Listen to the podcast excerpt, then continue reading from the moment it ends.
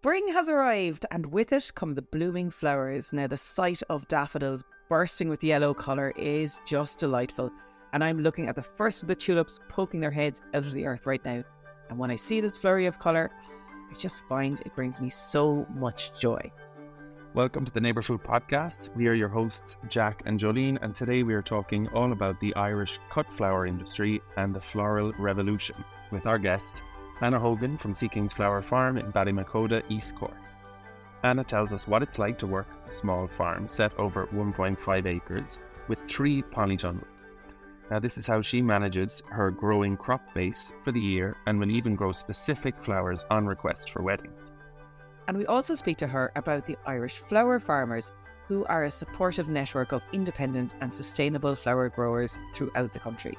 And we learn that the Irish flower farming industry is expanding in various ways, which includes advancements in education, public awareness, social farming, pollination, and of course, environmental sustainability.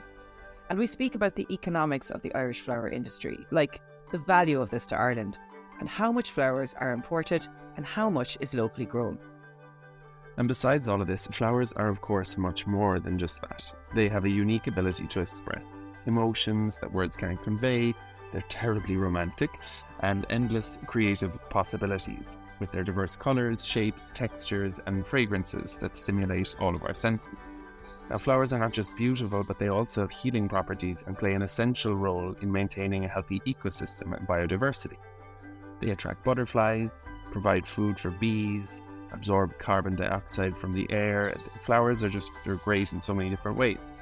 So, to start us off, we asked Anna to tell us what her favourite flower was.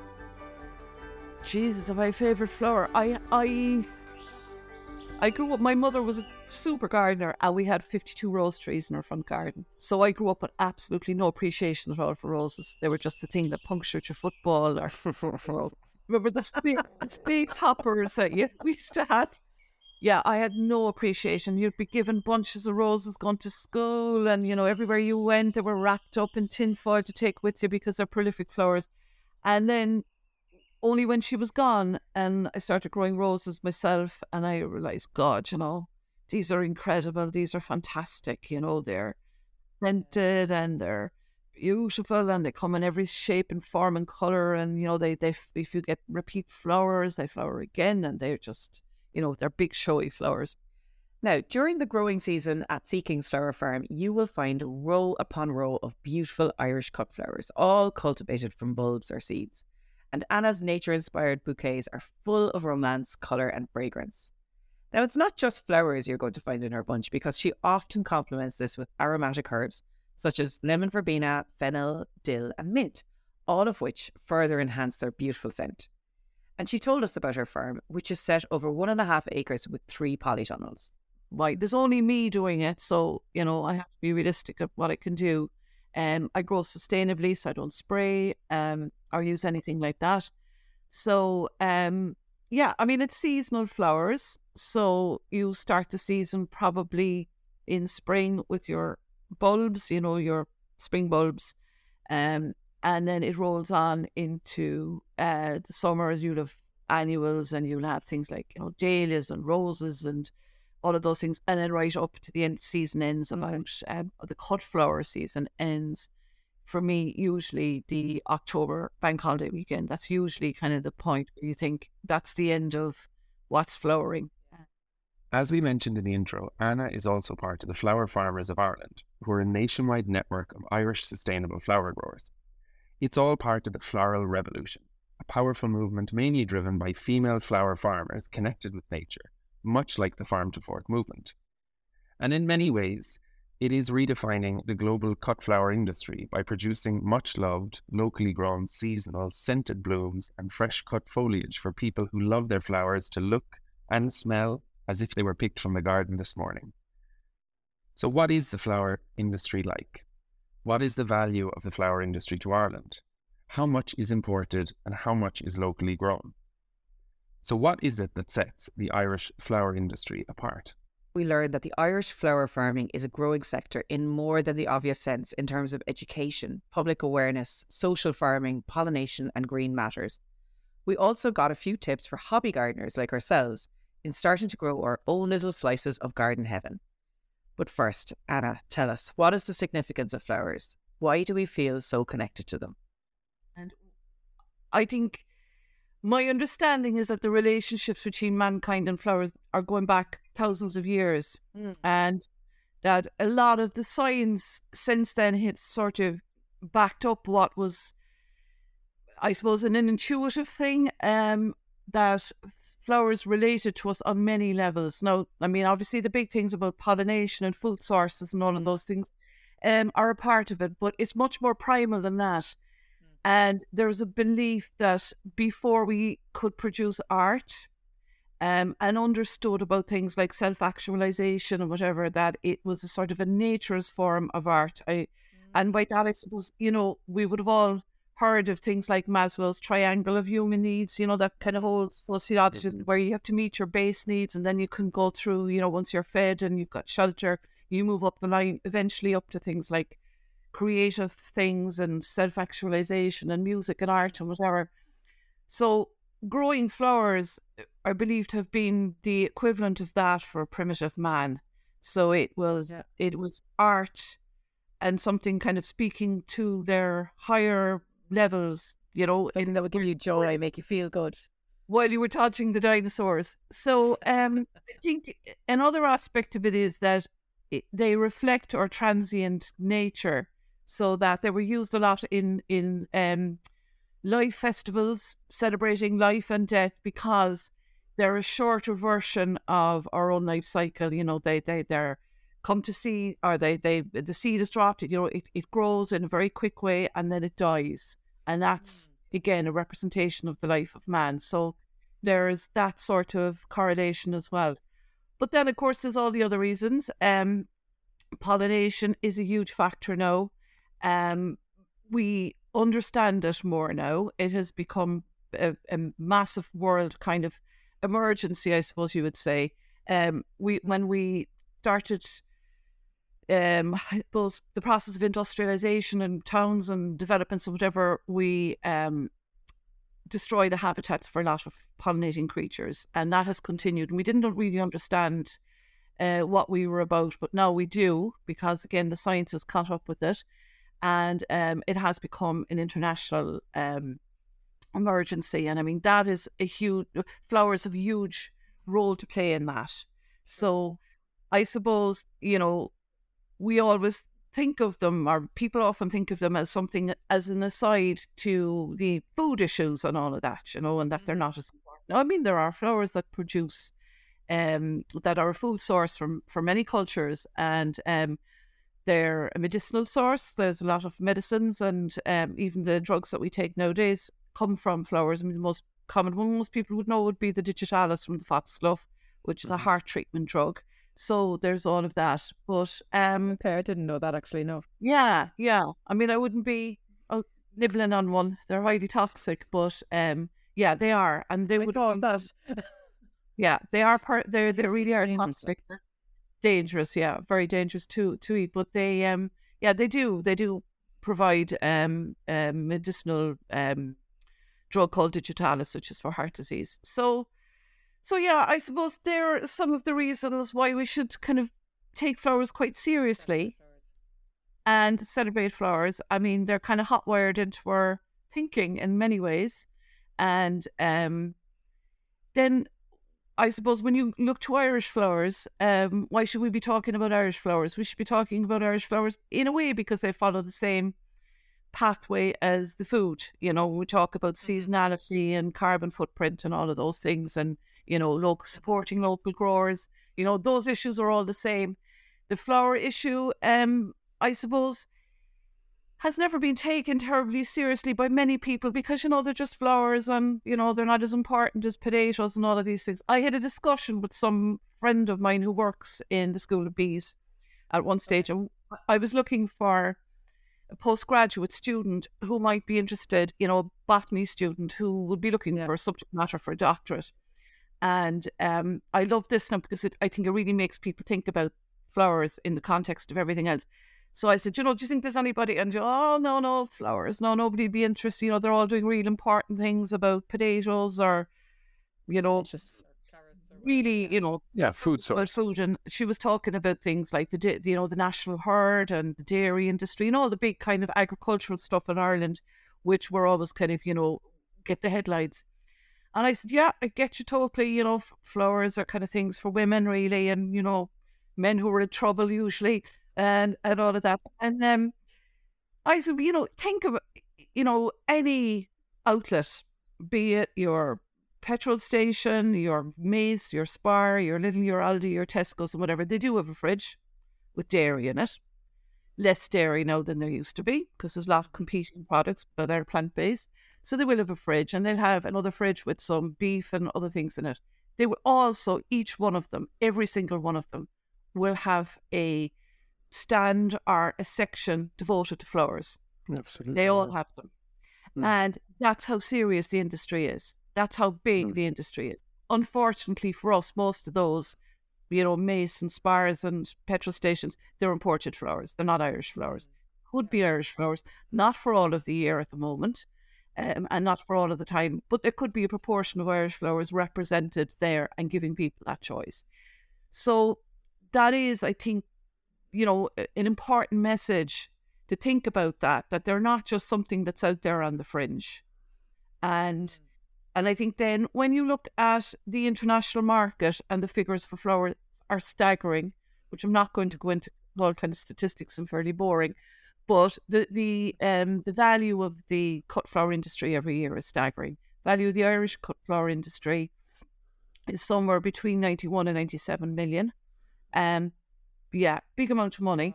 Uh, very, very little of that is represented by Irish flowers. I know certainly that um, it's none of it is represented by members of our association, which would be the kind of we call ourselves, you know, the artisan flower, the people who are growing on small holdings and that. There would be some f- be figure in there for the big commercial growers who are producing, you know, um, daffodils and just going to say uh, daffodils. I sunflowers, imagine. various things that are more for export. But certainly, no one has ever come to any of us and asked us for statistics, so we're not in there.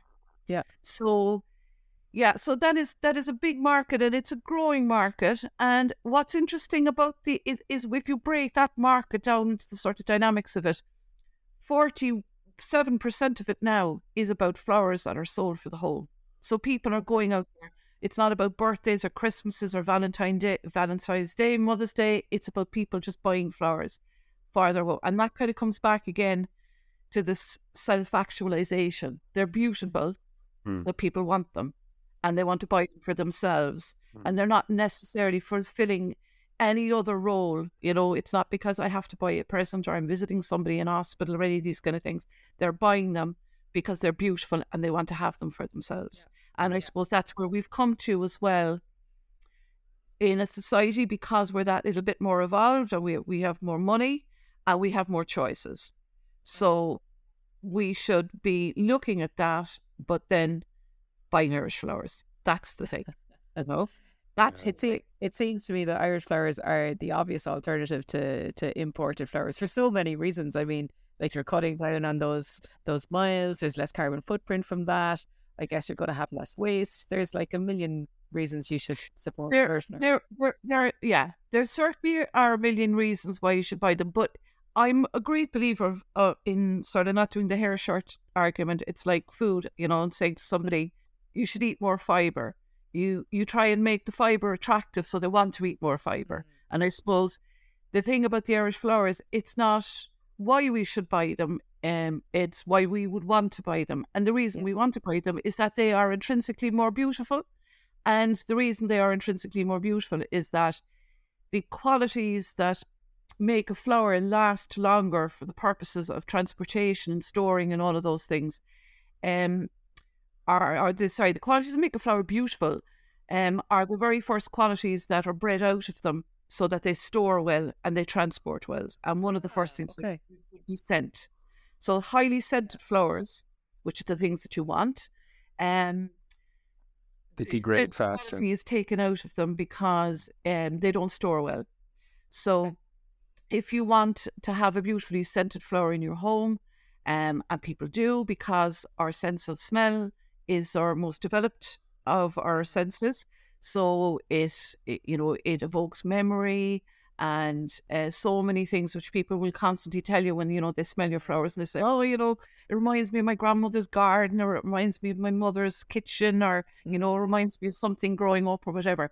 That is one of the most um, beautiful offerings with Irish flowers in Yeah. the sense of smell, and then just the look, because and the variety.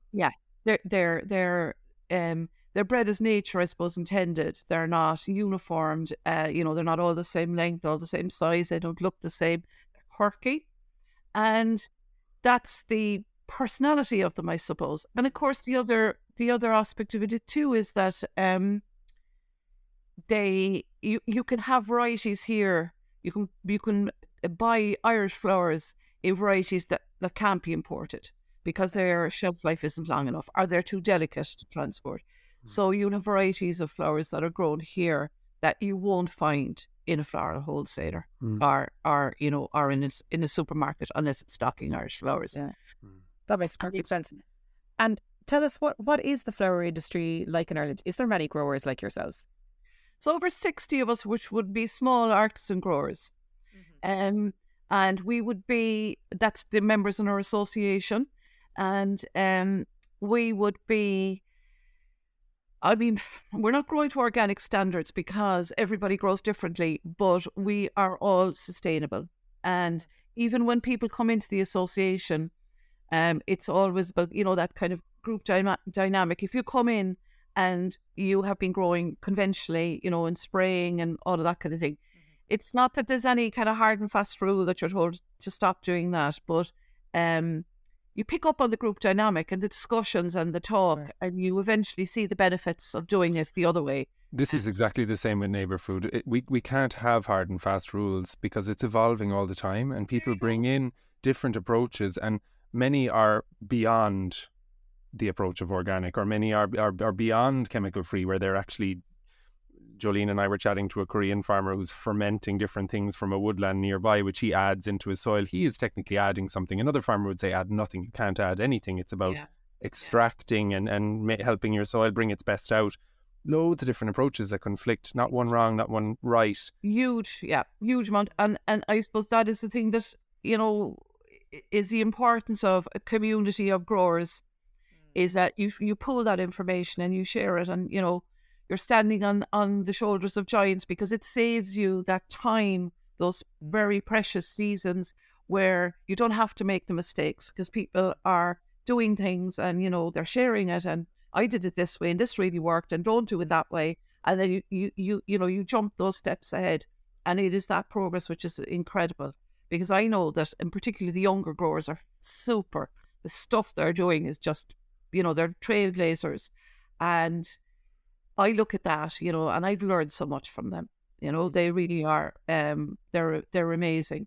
But yeah um so I mean you don't have to make a case for Irish flowers because they make the case for themselves. There's a great legal expression recipla ipsa loquitur the thing speaks for itself. They speak for themselves. You just look at them. You don't have to convince anybody.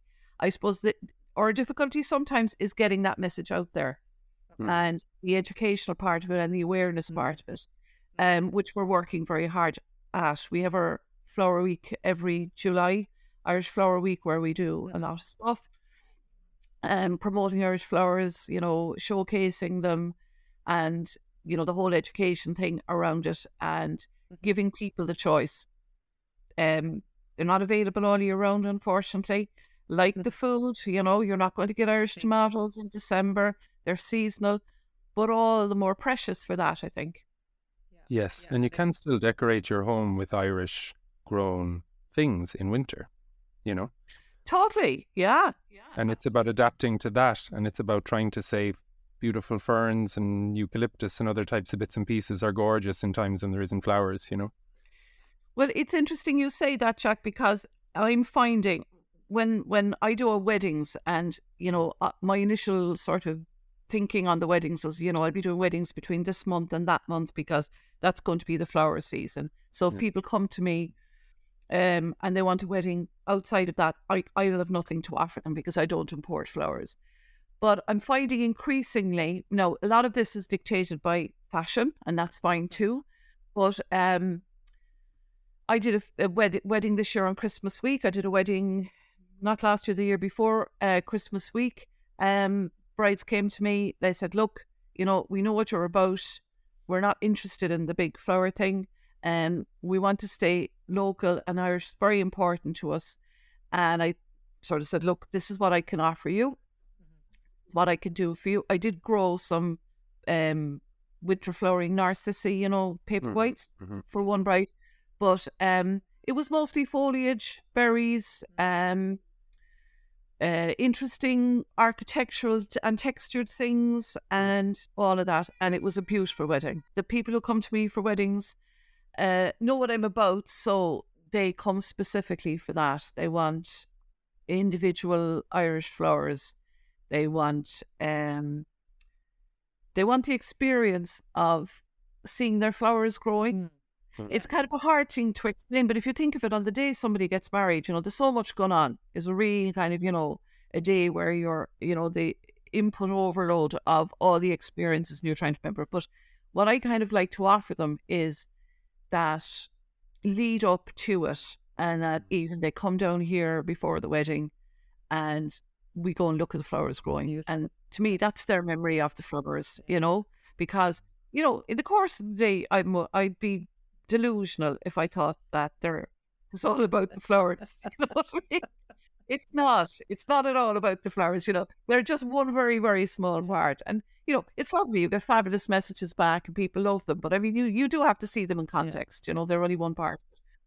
But that experience coming up to it is very important for me. When we make that kind of bond, we have the discussions and we share images and ideas and, you know, we talk about all of that. But then when they come down and they can see them growing, Yeah. and that's it. And when you bring somebody into an area in a tunnel, and you say, I grew these flowers for you for your wedding. These are your, That's so Just- fulfilling, like, isn't it? you know. And I want them to remember that rather than the day, you know, than the flowers on the day because there's more important things than that. So, um, yeah, I mean, that's what I can offer them.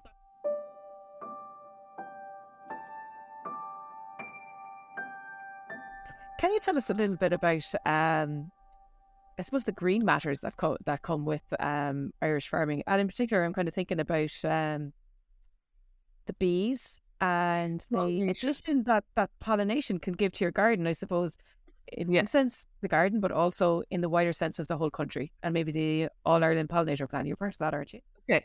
Yeah. So yeah, so the pollination, and again, as I said, you know, this was this is an issue that uh, really sort of you know become um on global scale, you know, quite a serious thing. Um, and I suppose you go back, we always think of pollination, we think in terms of the honeybee and the bees and all of that kind of thing. And I mean, obviously, they're not the only pollination things. I don't know if you're following um, um, David Attenborough's Green Planet, but he talks, I mean, there's bats that pollinate, there's moths that pollinate, some plants are pollinated at night time, there's a whole other thing there. But he talks about biodiversity. And if you break the chains of biodiversity, now he was, he was talking in terms of the um, the um, tropical forests, but you know, so you forests, and if they make a path through them, certain animals can't get across this roadway or whatever it is. So you're breaking the chains of biodiversity. And so if you eliminate the habitat of one animal, then you'll see crops and flowers and various other things will disappear as well. And that's what biodiversity changes chains are about. So we've had that here in Ireland. Um, and thankfully we have now the All Ireland Pollinator Plan, which is a, um, a a national plan to sort of again highlight raise awareness about all of these things. It's great because it involves schools and children, and it's an issue really that anybody can take on board. You know, you don't have to be a farmer, you don't have a big tract of land. You can do it anywhere on a balcony, in a small city garden. There's a whole range of initiatives that you can become involved in, um, just to be part of the bigger picture. And um, the the plan is, I think, 2015 it started, and it's running to 25, and I think there'll be some sort of handover to um, a new system after that. But there has been tremendous response, and I think particularly the children and the school really important. It's really important for them to become aware of these issues and in sort of internalize that process when they're looking at land and garden and growing. It's like the vegetables, teaching our kids to grow their own food. This is part of it. You know, this is very much part of it. Um, we pay a big part in it because we're providing habitats and we're rebuilding these biodiversity chains by growing flowers. And again, that is the importance of flowers that, you know, may be missed in the general agricultural um, picture because these monoculture um, farms where, you know, you grew a crop or you did this or you did that and you didn't do anything else, you specialized in it, was very much encouraged for years because people didn't understand the consequences of doing that. And mm. that, you know, it is, you know, even if you are a conventional farmer and you're growing crops, you're doing those things that if you grow additional, you know, you're familiar with things like companion planting and growing other things next to things. And, you know, in any garden, if you're a vegetable grower, if you grow some um, flowers, it will bring in the pollinators. Um, we probably mm-hmm. heard of the three sisters. This is sort of a real vegetable story. The Native Americans, when they grew vegetables, um, they grew these plants called the Three Sisters. So you had the corn, which grew upright, and then you had the bean, which grew around the corn. So the bean was supported by the corn. It also then sort of enhance the corn from a structural point of view to support the corn and the wind. Also, the uh, on the ground, the squash or you know pumpkins or whatever grew so then they spread out on the ground, so they were a weed suppressant. And the um, bean provided nitrogen into the soil to feed the rest of them. But what has left, what's been left out in that story, there was a fourth sister, who, which was the mountain mint, and that was the pollinator. So that brought the insects in. And that's sort of a story okay. which explains the nature of how things work together that's amazing. I haven't heard yeah, about that before. Yeah. yeah, which is really, which yeah, is that's important. That's a nice one, didn't you? Yeah, it's it's so really visual too. Like I'm picturing, um can I say like an orgy? Everything just blended up together. well, a lad thing to say in this conversation. Oh yeah. All right, which I'm the only guy, the only guy here. I just had to say the lad thing. yeah.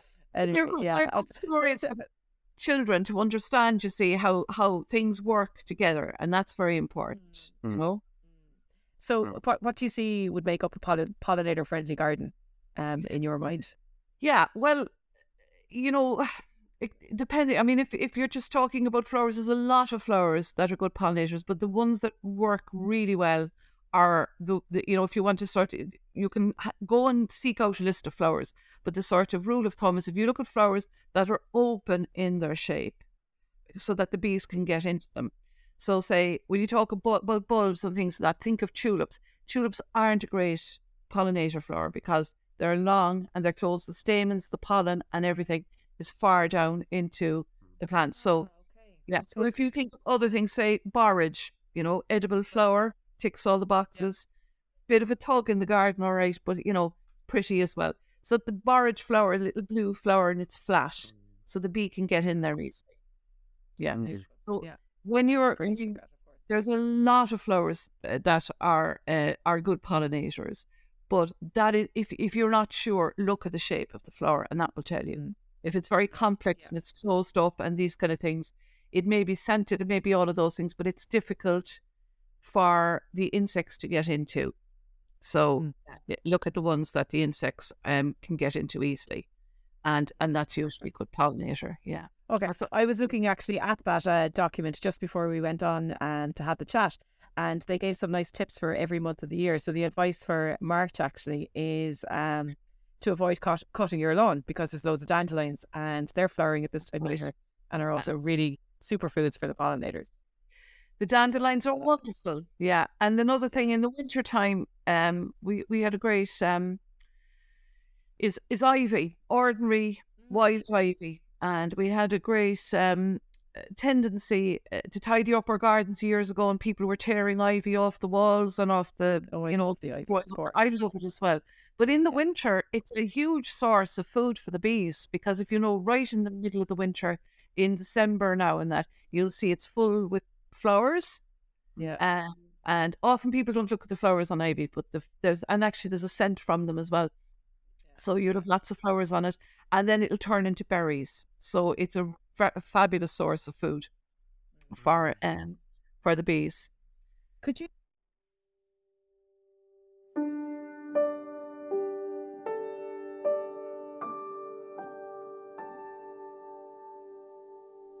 Could you um give give a bit of advice maybe to a home gardener who enjoys um some flowers? What should uh what should I grow um at home to produce a nice garden and that I can pick some nice flowers from? Okay, so you- Good question there. Yeah, well, no, it's not. It's not. I mean, I think the most important thing with starting with anything, vegetables, flowers, cooking the same, is to um, find something that you can do easily that will give you a sense of achievement and that you feel it's a success. Um, it's like people who knit, you know, when people, when kids are learning to knit, when I was a child, they always said start with a scarf, which was the worst project to start anyone knitting with. This goes on forever. You know, you're knitting forever and you never get to the end of it. So you give somebody a piece of information, a- an independent block of information that they can work on. So you find seeds that are going to germinate easily. Yeah. So I think great ones, if you want to talk talk about the pollination and you want to talk about edible stuff and whatever, would be something like calendula seeds. So that's what they call marigold. Mm-hmm. Yeah. They are foolproof to grow. Sunflowers, fantastic to grow. If you want to do a growing project with children or in a community garden or something like that, these are all ones where you can get huge pollinate or huge germination success. They're big seeds, they're easy to handle, and they will they will germinate. they fly up. They fly up, and then what you have? I mean, if you want to talk about a biodiverse garden, you'll have sunflowers that will look incredible. I mean, they're just they're, they're like alchemy or magic or something. I don't know. I don't think you'll ever get over them. They're just pure joy to see. They are just, and then you'll have the flowers to look at, and then you'll have the seeds. And if you leave them out for the winter, the birds will, you know, feed off them right through the winter. So you're providing a source of food, um, and this is then, as I said, how you rebuild these biodiversity chain chains. You start putting food back Okay. into the garden. Ha- have you ever seen the the Hung- Hungarian sunflower? A Hungarian sunflower? I don't think so. No, they're beautiful. It's worth a Google. I wouldn't say beautiful.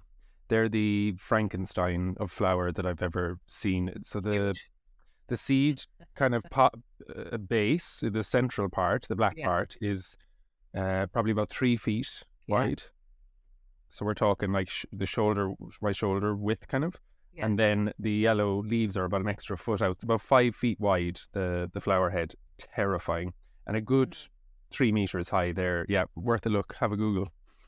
I, I certainly will. I'll be looking for this is what happens now. So I'll be looking for seeds. Looking for seeds. Yeah. I, I'm down every rabbit hole track. No, when it comes to flowers, absolutely. Hmm. Um, You're clearly quite quite a creative person, anyway, as we can see from your house and the beautiful flowers and everything you've got in the background there.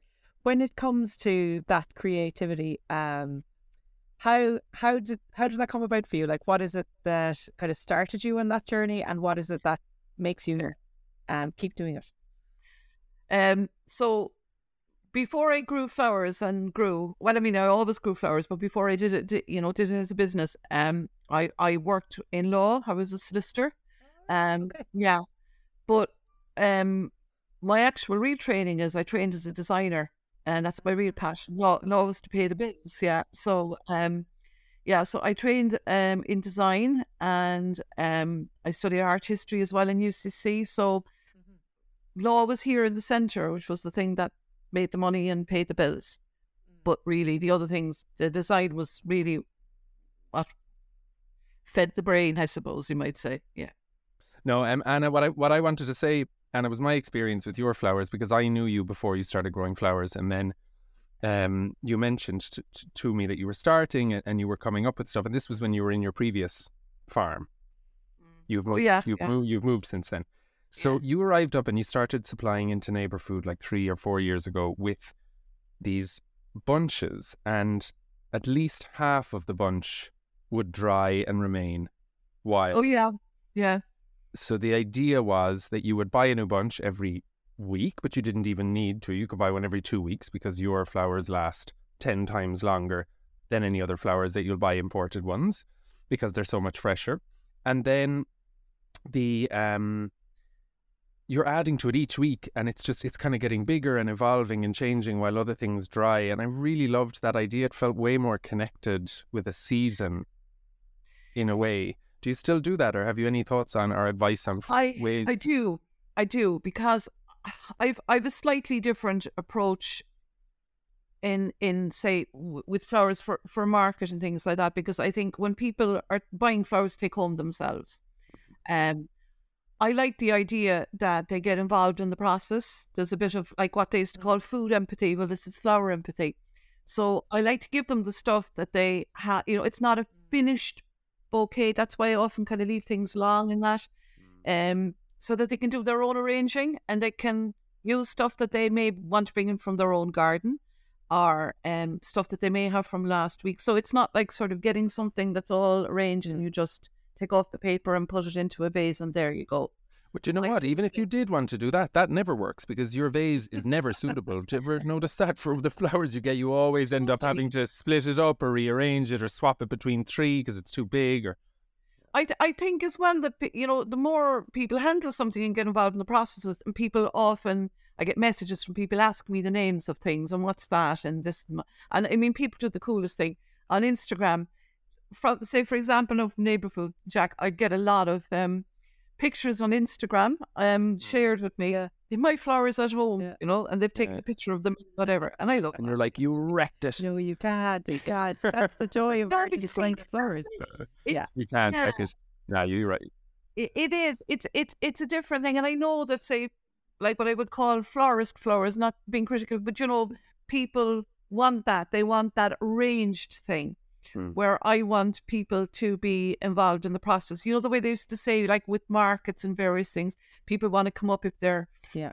If you're selling them food or you're selling them vegetables, they want to chat with you about it. Hmm. Um, they want to maybe they want to know how it's made or how it's grown or or you know how could they grow it themselves and i'd never be fearful of that i give people Mm. you know i know that there's maybe a theory out there that like oh you wouldn't share your recipes with people you know you know they, they might make it once that's about it you know they still will come back and you know buy your stuff it's the process and that kind of connection with people as opposed to just a product hmm. that they're buying you know and i think that's really important Yeah, yeah. Well, I always loved the education piece of buying flowers from you as well because you're not really choosing, obviously, particular. You do from time to time. So you had those, what are they called? Dra- dragon snaps? Snapdragons? Snapdragons, remember. yeah. They were incredible. But like you, you, you generally will send sell a bouquet, and it's it's kind of a little bit of a discovery along the way and following with the seasons, which is really really nice.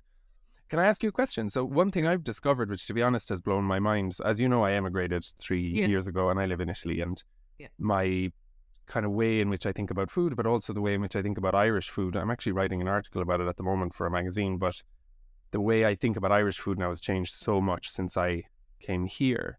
And one of the things that I've discovered is that we in Ireland believe this myth, or I certainly believed this myth, that because of the weather that we have, we can't have the best produce. Oh, listen. I completely naively thought that when in fact I now live in a place where you cannot grow flowers in the summer because they scorch and die.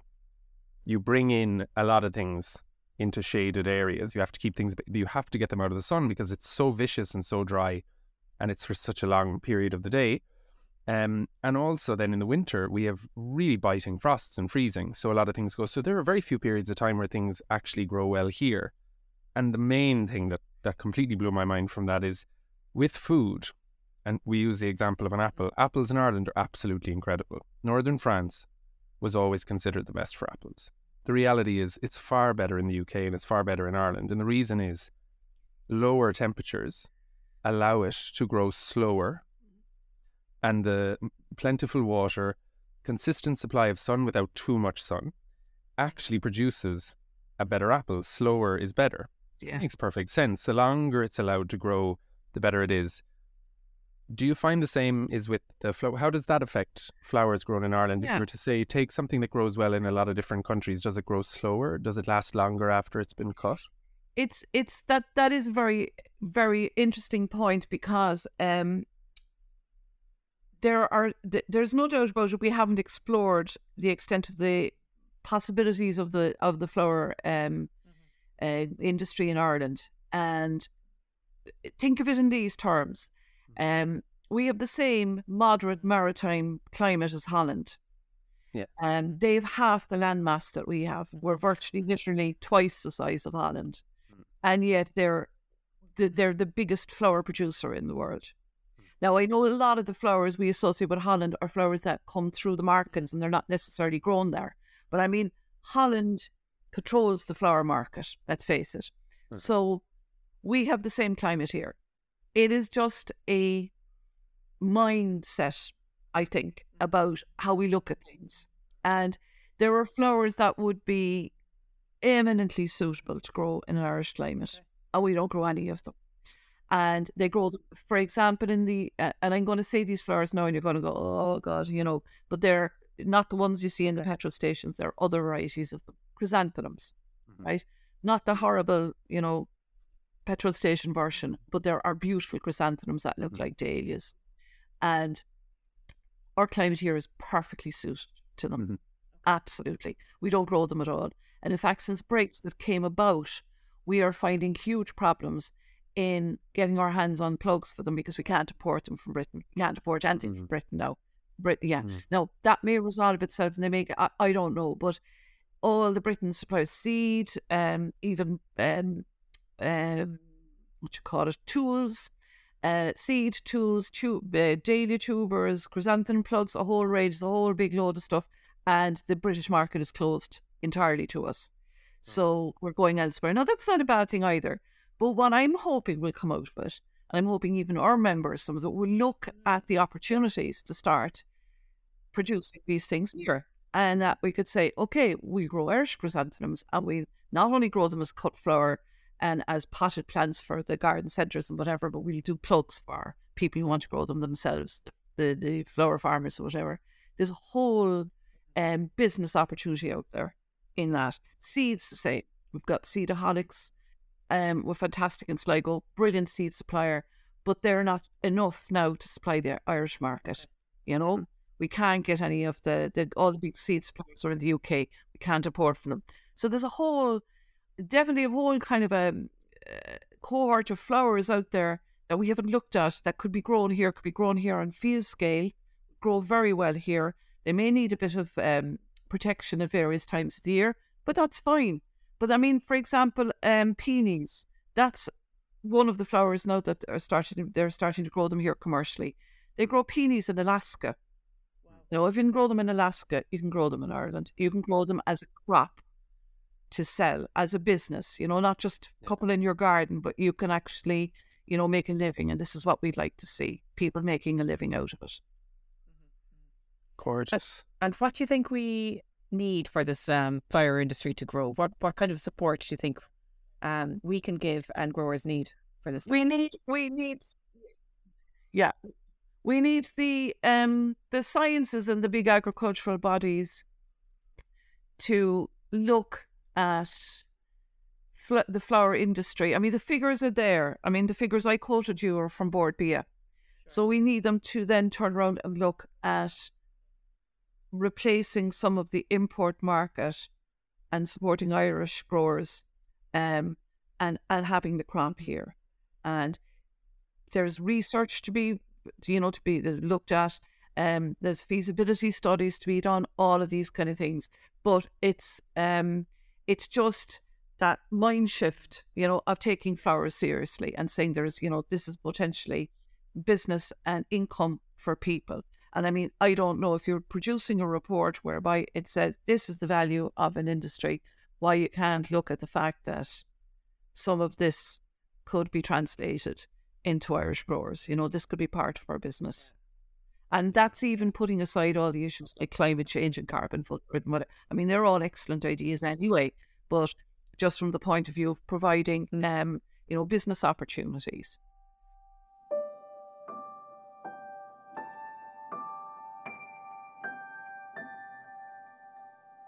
So, one of the things you're you're doing as the Irish Flowers Association is social farming. Can you tell us a bit about that? Yeah. So social farming is is this in, interesting initiative. Um, it goes on in all, all sorts of places. Um, Ireland became involved in 2006, um, but the program really didn't get up and running until much later than that. That was a sort of you know projects and um, analysis more than uh, practical application. It's big in Italy.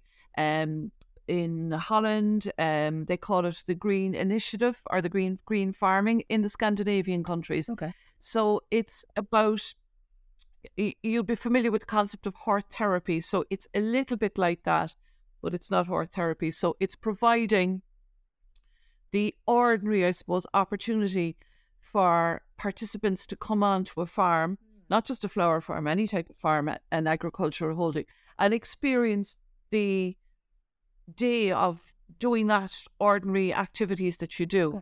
So the type of participants you might have would be um, very much broad spectrum. Uh, spectrum. So you could have people who maybe have uh, physical challenge challenges of some nature, and um, mental health uh, mental health issues. Okay. Um, people who are recovering from addiction, um, people in the probation services, a whole range of people who may benefit from being in a sort of a rural environment and uh, engaging in the whole kind of you know outside activities. So, um, flower farmers, quite a number of flower farmers are doing it and providing um, this opportunity for people, and it's very beneficial.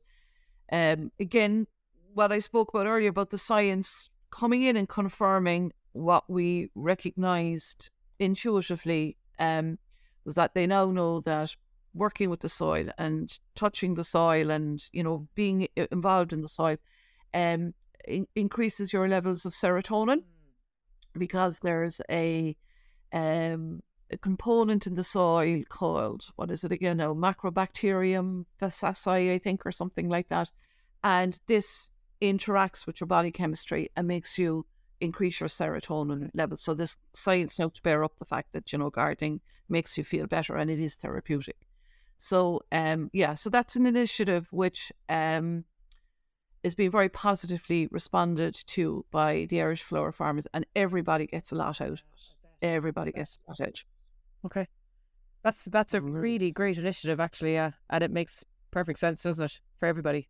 But I, I think just being outdoors in the fresh air, as you said, like yeah. literally putting your hands into the earth, like getting that appreciation of something mm-hmm. growing, it absolutely changes your your mental attitude for for the better. Like it just gives you such an elated feeling, doesn't it? Like being outdoors is very therapeutic, but I think as well, it's the notion that people can progress in what is a non-clinical environment. Hmm. Um, like a lot of participants in these courses are spend quite a lot of time in clinical environments where a lot of decisions are made for them uh, which you know is, is important, obviously, and all of that. But this is the ordinary, everyday life, and that's an experience which they may not have that much of, you know, for whatever reason.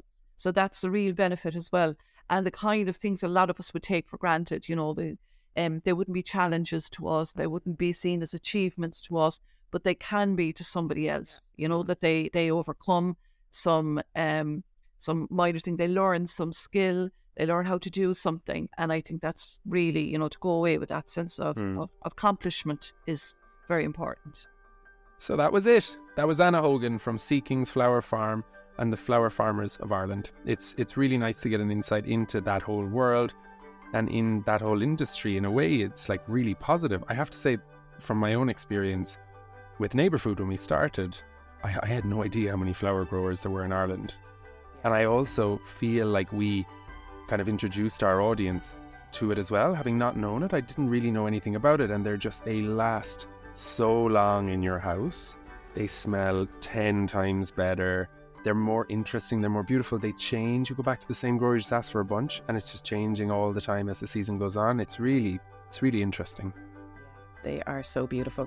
So you can fo- you can follow the network on the flowerfarmersofireland.ie and also check out their Instagram account. That's pretty interesting because every week they are taken over by a different member. So it's fun to see what's growing around the country. And they are at Flower Farmers Ireland.